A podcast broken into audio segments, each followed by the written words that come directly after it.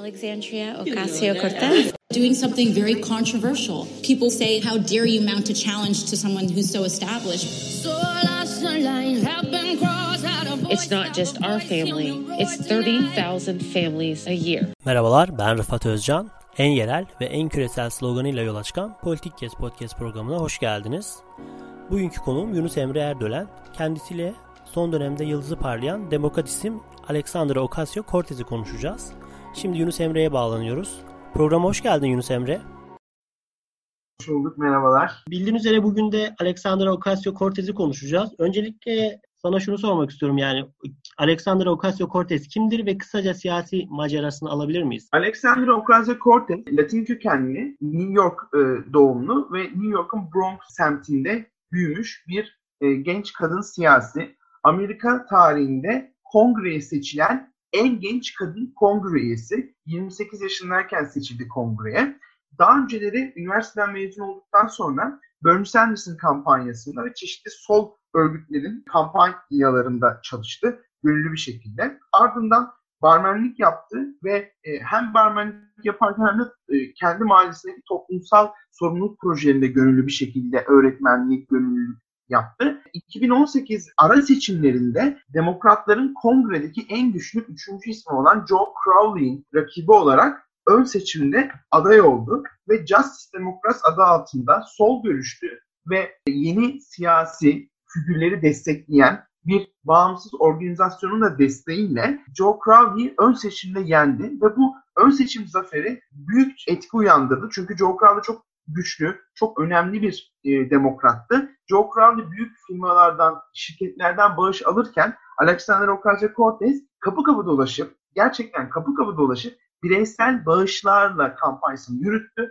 ve Joe Crowley daha çok merkez politikaları, işte herkes için ücretsiz sağlık hizmeti değil ama belli bir kesim ücretsiz sağlık hizmeti, herkes için ücretsiz üniversite değil ama belli bir kesim için ücretsiz üniversite gibi birazcık daha dar, daha e, kırpılmış, daha merkez fikirleri savunurken Alexander Ocasio-Cortez daha sol fikirleri savunan ve kendisini şirketlerden bağımsız bir siyasi olduğunu söyleyen bir figür olarak Amerika'da bir devrim gerçekleştirdi adeta ve birden çok popüler bir isim oldu. Herkes Alexander Ocasio-Cortez'i konuştu. Porto Rikolu ve e, kafede barista olan bir siyasi kendisi ve halktan görünmeye de önem veren e, biri.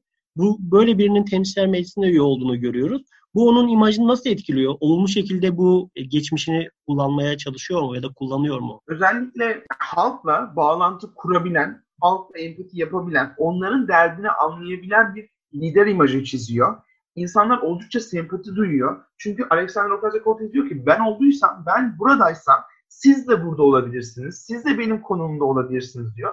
Ve özellikle genç olması insanları etkiliyor ve onun gibi genç birinin mecliste olması bütün gençleri siyasi mekanizmalara katılma konusunda destekliyor. Amerika'da bugün gençlerin sandalye oranı oldukça düşük dünya ortalamasına göre. Bu yüzden de Alexander Ocasio-Cortez'in önemi gençler açısından çok yüksek bir motivasyon kaynağı. Porto Rico'da olmasının da önemli sonuçları var. Özellikle Porto Rico'da yaşanan kasırgadan sonra, kasırga felaketinden sonra ve gerekli yardımların Amerika tarafından yapılmamasından sonra Trump'ı sert bir şekilde eleştirdi ve benim ben dedemi kaybettim Porto Rico'da yardımlar eksik yapıldığı için. Bu ciddi bir mesele tarzında aslında bu insani krizi daha hisselleştirerek daha empati duyulabilecek bir şekilde dile getirdi. Bu yüzden aslında Ocasio-Cortez'in geçmişi, bugüne kadar yaptıkları biyografisi tamamen bu eko, sınıf meselesini, bu ekonomik sorunları, Amerika'daki sosyal adaletsizliği daha anlaşılabilir,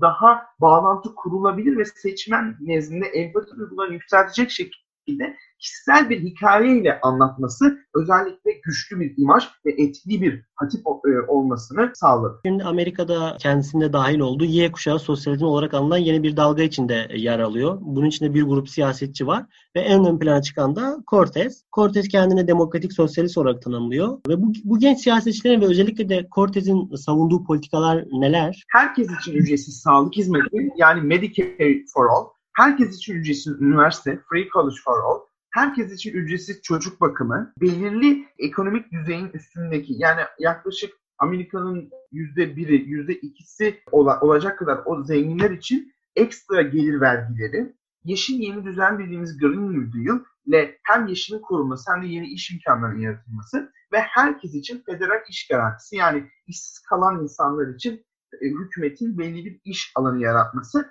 ve askeri ücretlerin yükseltilmesi. 10 yıllık başarısız yönetimin ardından ülke genelinde demokratların sahip olduğu yüzlerce koltuk kaybettik. Meclisi kaybettik, senatoyu kaybettik, başkanlık makamını kaybettik. Eğer bizi büyük bir pisliğin içerisine sokan bu liderliğin içine saplandığımız durumdan bizi çıkartacağını düşünüyorsak derin bir hata yapmış oluruz. Bizi bu durumdan çıkartacak olan herkes için genişletilmiş sağlık politikaları, garanti iş sağlama ve kişi başı 15 dolar asgari ücret. Biraz önce sen de bahsettin yeni yeşil düzen politikasından. Ya daha önce Thomas Friedman'ın da tarafından da dile getirilen bir politika bu. Şimdi Alexander Ocasio-Cortez savunuyor. Bu ama fazla destek görülmediği söyleniyor. Korona sonrası tekrar bu politika gündeme gelir mi?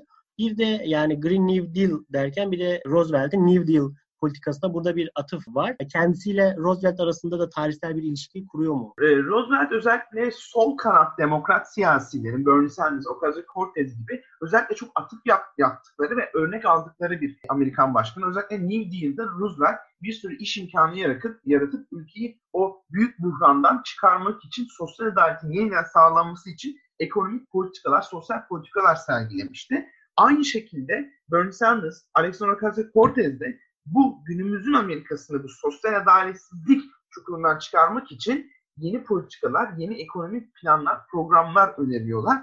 Ve bu nedenle de Green New Deal yani hem yeşillik koruyacağız hem de yeni iş imkanları yaratacağız. Böylece yeşillik korurken kömür madenleri, kömür ocakları kapanırsa biz o da işsiz kalacak olanlara yeni iş imkanları vereceğiz tarzında bir politika planı ortaya koydular. Yeteri kadar detaylı olmamakla, iyi açıklanmamakla eleştirilse bile Ocasio-Cortez ilk seçildiğinde daha göreve başlamadan ilk Kapitol'deki yani Temsilciler Meclisi'ndeki işi Nancy Pelosi'nin ofisinde Green New Deal'i savunan aktivistlerle eylem yapmasıydı. Yani daha seçir seçilmez bu konuda çalışmaya başladı ve her geçen gün bu e, öneriyi destekleyenlerin sayısı artıyor. Sadece genç siyasiler değil, senatodaki yaşlı siyasiler de, merkez kanada yakın siyasiler de yavaş yavaş bu politikaya ikna olmaya başlıyorlar çok evet karşı çıkan çok fazla insan var ama şunu da söylemek lazım. Zaman geçtikçe, seçmen değiştikçe, seçimler daha sol ve merkez kanat arasında kızıştıkça Green New Deal de etkisini arttırıyor. Mesela Joe Biden Green New Deal'i benimsemedi ama Green New Deal politikasının içinden bir sürü politikayı da kendi kampanya kitapçığına, kendi kampanya vaatleri arasına koydu. Dediğim gibi bir grup yeni siyasetçiden bahsediyoruz. Yani Alexander Ocasio-Cortez en ön plana çıkan. Onunla beraber İlhan Omar, Raşida Talip gibi isimlerin Demokrat Parti daha sola çekiyorlar. Senin de biraz önce bahsettiğim e, politikaları savunuyorlar. Bernie Sanders'a açıkça destek veriyorlar. Bu isimler partinin genç neslini ileriye dönük nasıl etkileyebilirler? Yani partiyi dönüştürme imkanları ve şansları var mı? Sol isimler zaman geçtikçe seçmen gençleştikçe ve daha sol fikirleri benimsedikçe daha etkin hale geliyorlar. Özellikle mesela Bernie Sanders, Elizabeth Warren hemen Biden tek aday kaldığında Biden'ı desteklediklerini açıkladılar. Ama mesela Alexander Ocasio-Cortez hala resmi olarak Biden'ı desteklemedi.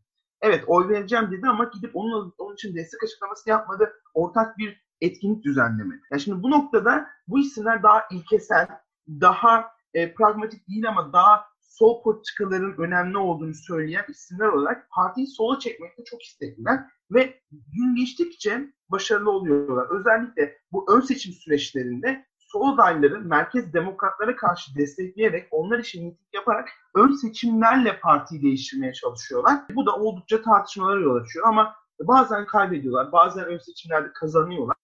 O yüzden bu uzun bir mücadele sonucu belki parti önemli ölçüde sola çekilir. Ama Tabii ki bu sola çekme mücadelesinde Cortez en önemli isim. Cortez'in desteğini almak, Cortez'in gelip mitinginde konuşması çok önemli. Keza Biden'ın 2020 kampanyasına Cortez'in ekstra destek vermesi, ekstra kürsüde e, ya da online bir şekilde Biden için konuşması çok önemli. Ama Cortez benim de e, okuduğum kadarıyla, kulislerde yazılan kadarıyla Biden hakkındaki cinsel taciz suçlamalarının e, nedeniyle bu konuda bir çekingenlik içerisinde bu konuda Biden'ın savunmak, onun kampanyasına yer almak konusunda daha hazır olmadığını, bu cinsel taciz e, suçlamalarının nasıl cevaplanacağını ve nereye gideceğini e, izlemek istediği şeklinde. Daha çok Trump'a destek veren ortalama erkek beyaz Amerikalı seçmen bu grup siyasetçiye çok tepki gösteriyor. Bunun nedenleri neler sana göre? Ya tabii ki burada bazı seçmenlerin cinsiyetçi olması, genç bir kadının bu kadar etkin olmasından rahatsız olması da bir sebep. Bir sebep e, Alexander Ocasio-Cortez'in kendini demokrat sosyalist olarak tanımlaması bu kesimin sosyalizm, komünizm nefretini perçinliyor. Bir yandan ama Cortez bu insanlarla adeta dalga geçiyor. Şimdi Alexander Ocasio-Cortez'in üniversitedeyken bir dans videosu vardı. Bu video YouTube'un derinliklerindeydi. Bu e, cumhuriyetçi seçmenler bunu ortaya çıkardılar ve Twitter'da dalga geçtiler. Cortez'in cevabı ise ne yok saydı ne de altında kaldı bunun. E, ne yaptı? Bu videonun bir benzerini kongredeki ofisine girerken çekti ve dans ederek ofisine girdi. Bu da size cevabım olsun dans etmekten utanmıyorum dedi. Yani bu aslında e, yeni siyasetin e, ne kadar etkin olduğunu ve ne kadar bu cevaplarda da önemli olduğunu gösteriyor. Belki bunu konuşmak için tabii ki erken 30 yaşında bir e, siyasiden bahsediyoruz. Yani Bernie Sanders'ın olmadığı bir denklemde en azından e, Bernie Sanders'ın temsil ettiği siyaseti devam ettirmek adına başkan aday adayı ya da adayı olabilir mi kendisi? Bu şimdiden konuşulan, dillendirilen bir durum mu? En azından medyada, kamuoyunda. Yani şöyle bir durum var. Cortez Bernie Sanders'tan daha da başarılı olabilir. Bernie Sanders'ın en çok eleştirdiği nokta evet ekonomik sıkıntıları, bu sınıf mücadelesini çok iyi kampanyasında vurguluyor ama o azınlık haklarını, o ırksal, dini, cinsel yönelim kimliklerini dile getirmekte sıkıntı çekiyor ve kampanyasında bu konuları işleyemiyor diye bir eleştiri geliyordu.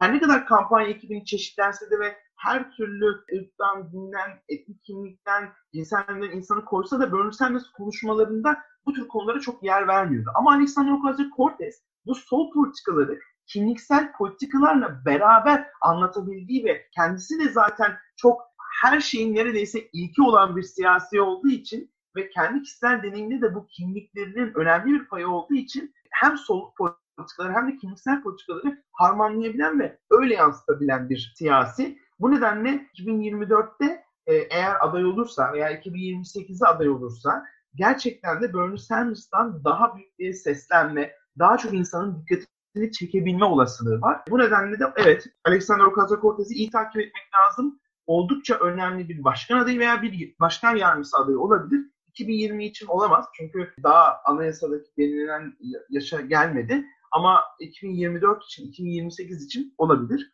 iyi takip etmek ve izlemek lazım. Ben umutluyum açıkçası. Teşekkür ederim e, Yunus Emre verdiğin bilgiler için. Son olarak eklemek istediğin herhangi bir şey var mı? Kulağınız politik keste kalsın. Çok teşekkür ediyorum. Programı e, dinlediğiniz için de çok teşekkür ediyorum. Sayın dinleyiciler bizi Spotify, Apple ve Google Podcast'ten takip etmeyi unutmayın. Yunus Emre'nin de dediği gibi kulağınız bizde olsun.